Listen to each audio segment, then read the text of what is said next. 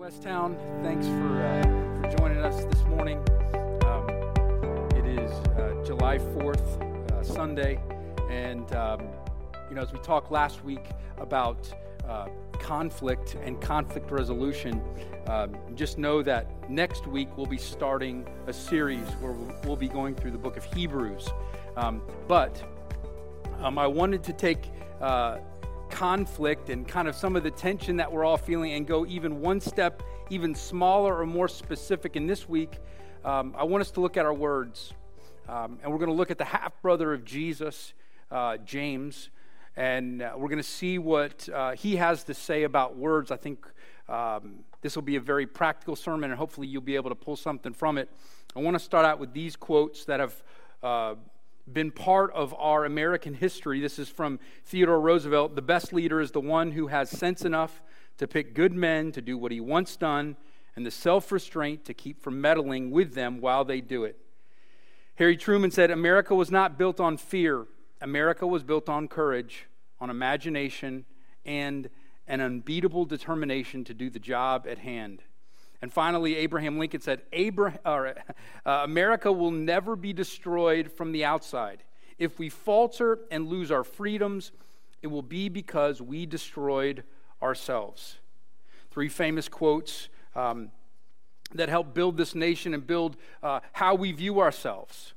And uh, what we're going to look at is, is in James chapter 3, and we're going to look at verses 1 through 12.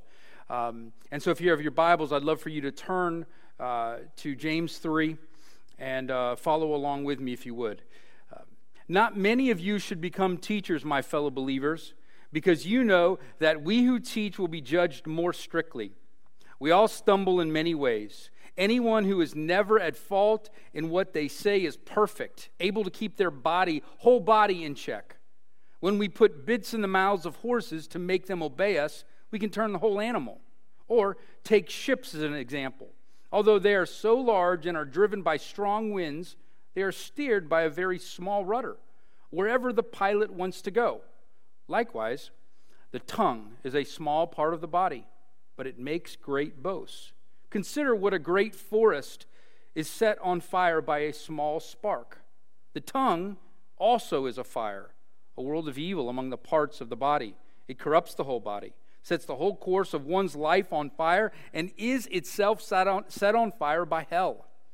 All kinds of animals, birds, reptiles, and sea creatures are being tamed and have been tamed by mankind, but no human being can tame the tongue.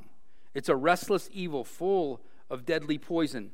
With the tongue we praise our Lord and Father, and with it we curse human beings who have been made in God's likeness. Out of the same mouth comes praise and cursing. My brothers and sisters, this should not be. Can both fresh water and salt water flow from the same spring? My brothers and sisters, can a fig tree bear olives or a grapevine bear figs? Neither can a salt spring produce fresh water. How do you choose the words that you use? And when those words go out, what's your perspective on what happens? I think James got to see a, a perfect example uh, growing up of when to speak and when not to speak, and when you speak, what words to use. And I think for many of us, we have seen the power of words. Proverbs 12:18 says, "Reckless words pierce like a sword." Earlier in that chapter, Proverbs says, "A man's harmful speech will harm him." He talks about praising. James talks about praising and cursing. Let me ask you again. Lately, what are the words that you have been using? And what do you think the effect of those words uh, what, what is the effect on those that you're uh, expressing them to? See, what we realize and what, what is implicit all throughout this passage is that the tongue has power over the listener. It says that you can curse with your words. Do you believe that? When you, um, when you say something, you can impart, right? Uh, just you can you don't only wish good upon somebody, but what happens? You impart good. That's that's what James is saying. I mean, think about the power if reckless words can penetrate an arrow going through the body of a bear or an animal. The power of that penetration. There's some words that were said to you as a child that you never ever that you've never forgotten. They've penetrated your heart. They've penetrated your mind. That you can remember when someone said to you, "Hey, you know what? You are beautiful. Don't let anyone tell you anything different. You are intelligent. Don't let anyone tell you any different. You are stupid. You are fat. These words, they, um, according to James, we know that they can set your life on fire. They come in and penetrate. They don't just wish, but they have power in and of themselves. According to the Bible, words are acts in the Bible. In other words, words are action. Do you believe that? Words are action. Some people will say, well, you know, Frank, I mean, are you, over, are you overdoing it a little bit here? I mean, is this, is this a little bit extreme? Um, but you know the quotes that are still there, the things said by your mother or your father or your uncle or your sister or your best friend or your coach or your professor or your boss. You can still hear them. And you'll be watching a movie, you'll be in a restaurant, you'll hear words to a song, and it will trigger something. And you'll remember words.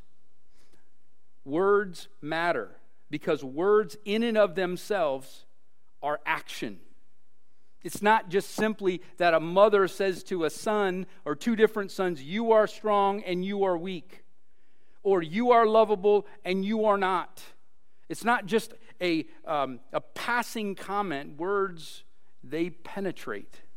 Do you believe that? They, that words have that type of power. And so when you think about this, when you think about uh, different, I've been watching a few shows on actually on prisoners, and to hear the way a prisoner thinks about himself. He thinks he is a mistake. He thinks he is this single uh, act of violence. That's all he is. And he has these quotes about himself. And you think, how is he ever going to be rehabilitated unless those words change, unless new words come in? and replace the sentence or the statement that he has placed on his forehead. I want you to hear this quote from my buddy Lance. My buddy Lance is one of the most beautiful voices I've ever heard, and he um, uh, wrote this on his Facebook page about his wife. Think what these words would do if you were Lance's wife, Jill. He writes this Happy birthday, Jill. This girl right here is my love. She is the spontaneity to my spreadsheet, the just relax to my every detail in place, the roller coaster to my lazy river, the early arriver to my right on time, the Bon Jovi to my Whitney Houston, the Alabama fan to my FSU Seminoles, the rescuer of sad plants at Home Depot the taster of new, unrecognizable foods. She drinks milk past the expiration date and could live forever at the beach. She'd be fine if email, social media, cats, and Disney World disappeared forever. And she's the most devoted prayer warrior I have ever known. Love you forever, Jill. What did those words do? According to the scripture, they penetrated a wife's heart. And what did they do? it was a deposit, it wasn't a withdrawal. Imagine the size of her heart after she reads this. And so you wonder, well, why, Frank? Why do words have such power? Well, verse 9, with the tongue we praise our Lord and Father, and with it we curse men. Who what? Who have been made in the image of God. We are made in the image of God. What does it mean to be made in the image or likeness of God? So, we are like God and unlike what? Well, we know according to the scripture, we're unlike the animals. In that what? Everyone who's listening, you know what? You need to hear words. And everyone is, who is listening, you were created in the image of God to what? To speak words. We need to hear them and we need to speak them. What does the world say? A response could be from the world. Well, what are you talking about, Frank? All that matters is that you like what you're doing. Only you have to decide uh, what you like and that you're doing what you want to do. But you tell me, in your line of work, if you're some musician or athlete or you're some artist, and, and you hear, um, all you hear is bad reviews as to your work. Does that not affect you? No, of course it does. We get our sense of self. Part of getting our sense of self is what? Is the words of others. You are supposed to hear words from other people speak into your life. That's what you're supposed to, um, th- that's how you were made we get our sense of self, or at least a large, a huge influential part of self comes from the words of others. Do you believe that? If you did, I wonder what that would mean for our engagement in relationship. And at the same time, not only do we need to receive words, but you need to express words. I mean, think of the last time you wanted to just burst, that you were. Um, that you were uh, so excited because you saw a video, or, or you saw this, uh, or, or you saw this beautiful piece of art, or you had this unbelievable interaction with someone you care about deeply. What do you want to do? You want to talk to somebody. You want to enjoy it with somebody. You want to grab somebody and say, Listen to this. You want to say, Watch this. It keeps you alive. You were made to talk, you were made to express through words. I watched the movie of Walter McMillian, um, and I think it's Bryan Stevenson, Just Mercy. And Jamie Foxx is uh, the, the man who has been falsely accused of murder.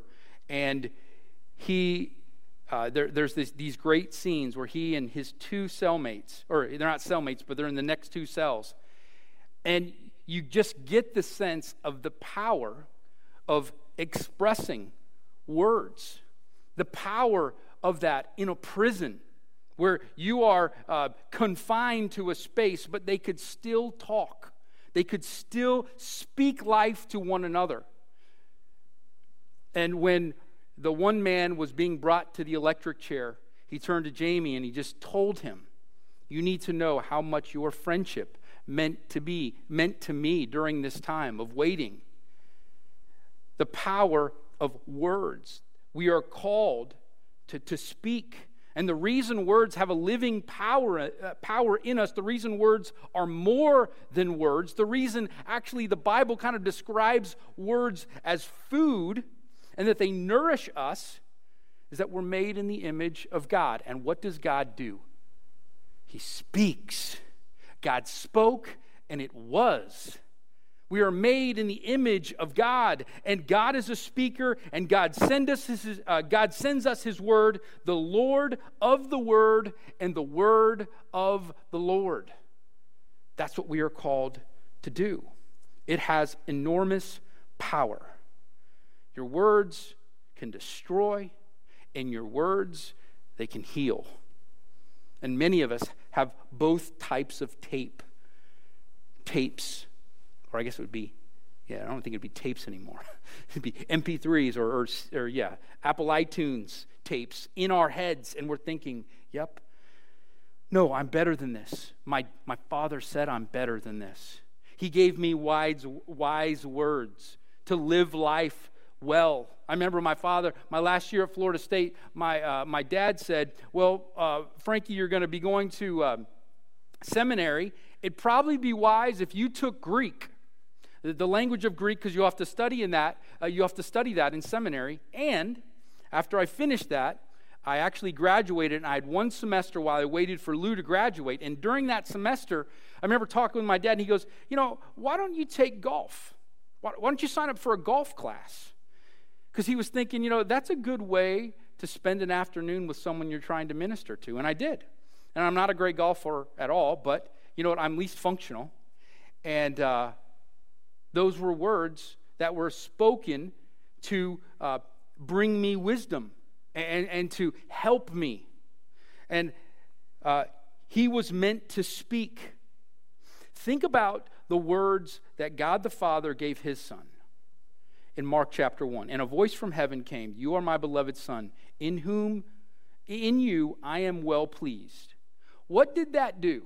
The very next verse in, in Mark, it says, At once the Spirit of God drove what? Jesus into the wilderness where he was what? He was tempted for what? 40 days, symbolizing the 40 years that Israel was in the desert. And what do we know about Jesus is that the words of his Father were life. And it spoke, hey, remember who you are. And Jesus, though he was tempted in every way, it says he was tempted by Satan and he was with wild animals. You know what he did not do? He did not sin. Do you think those words from his Father those life giving words were not empowering to the Son of God. If Jesus needs words, you, you need words.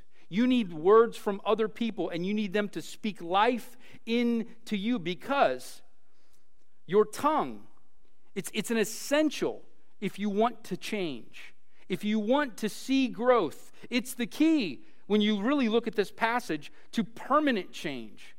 Because we see this, the words reveal who we are. Where he writes, My brothers, can a fig tree bear olives or a grapevine bear figs? Neither can a salt spring produce fresh water. What is he saying? He's saying, How do you know if a root is a fig root? Uh, fig root? In other words, you won't know yourself unless you use words, unless you really look at your words. Your words, what they reveal who you are.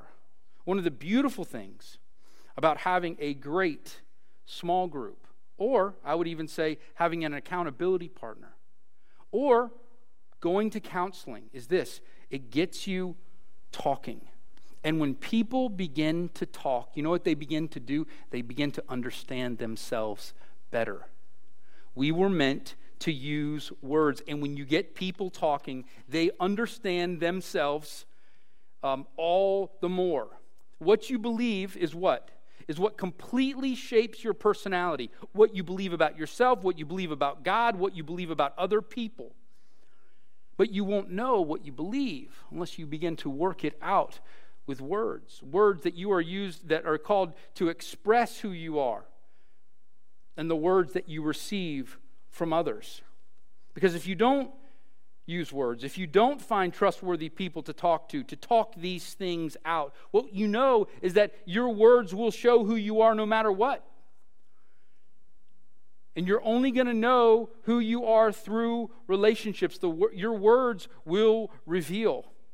I don't know if you've ever listened to any of the Watergate tapes of Richard Nixon. This is why it was so telling. It was so, it was so uh, jarring because you saw Richard Nixon and then you listen to these tapes, and what we realized is that there was a coarseness to his words, there's a meanness in his spirit.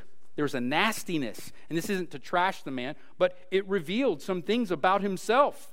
Words do that. They reveal who we are, and that's why the scriptures say you need to know who you are so what? So that it can be reined in, so that your tongue can be controlled.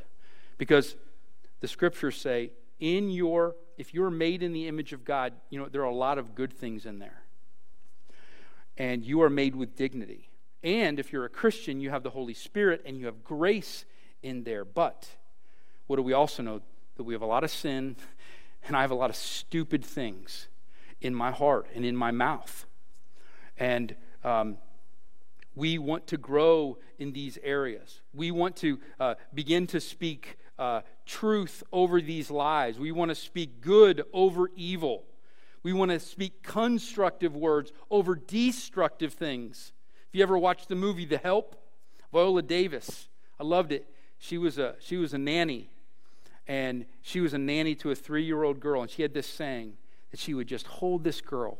And it was actually her last day. She was actually being fired. And it was her last words, and she held up this three year old girl who she loved, who she had seen grow up from a little baby, and she said, You was smart, you was kind, and you was important.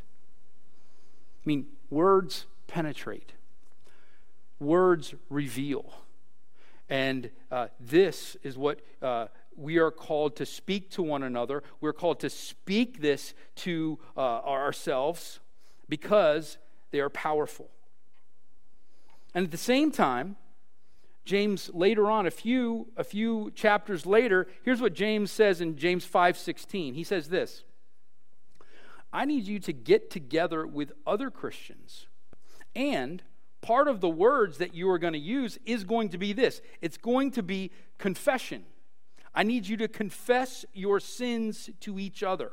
And you think to yourself, why in the world would you ever do that with your words?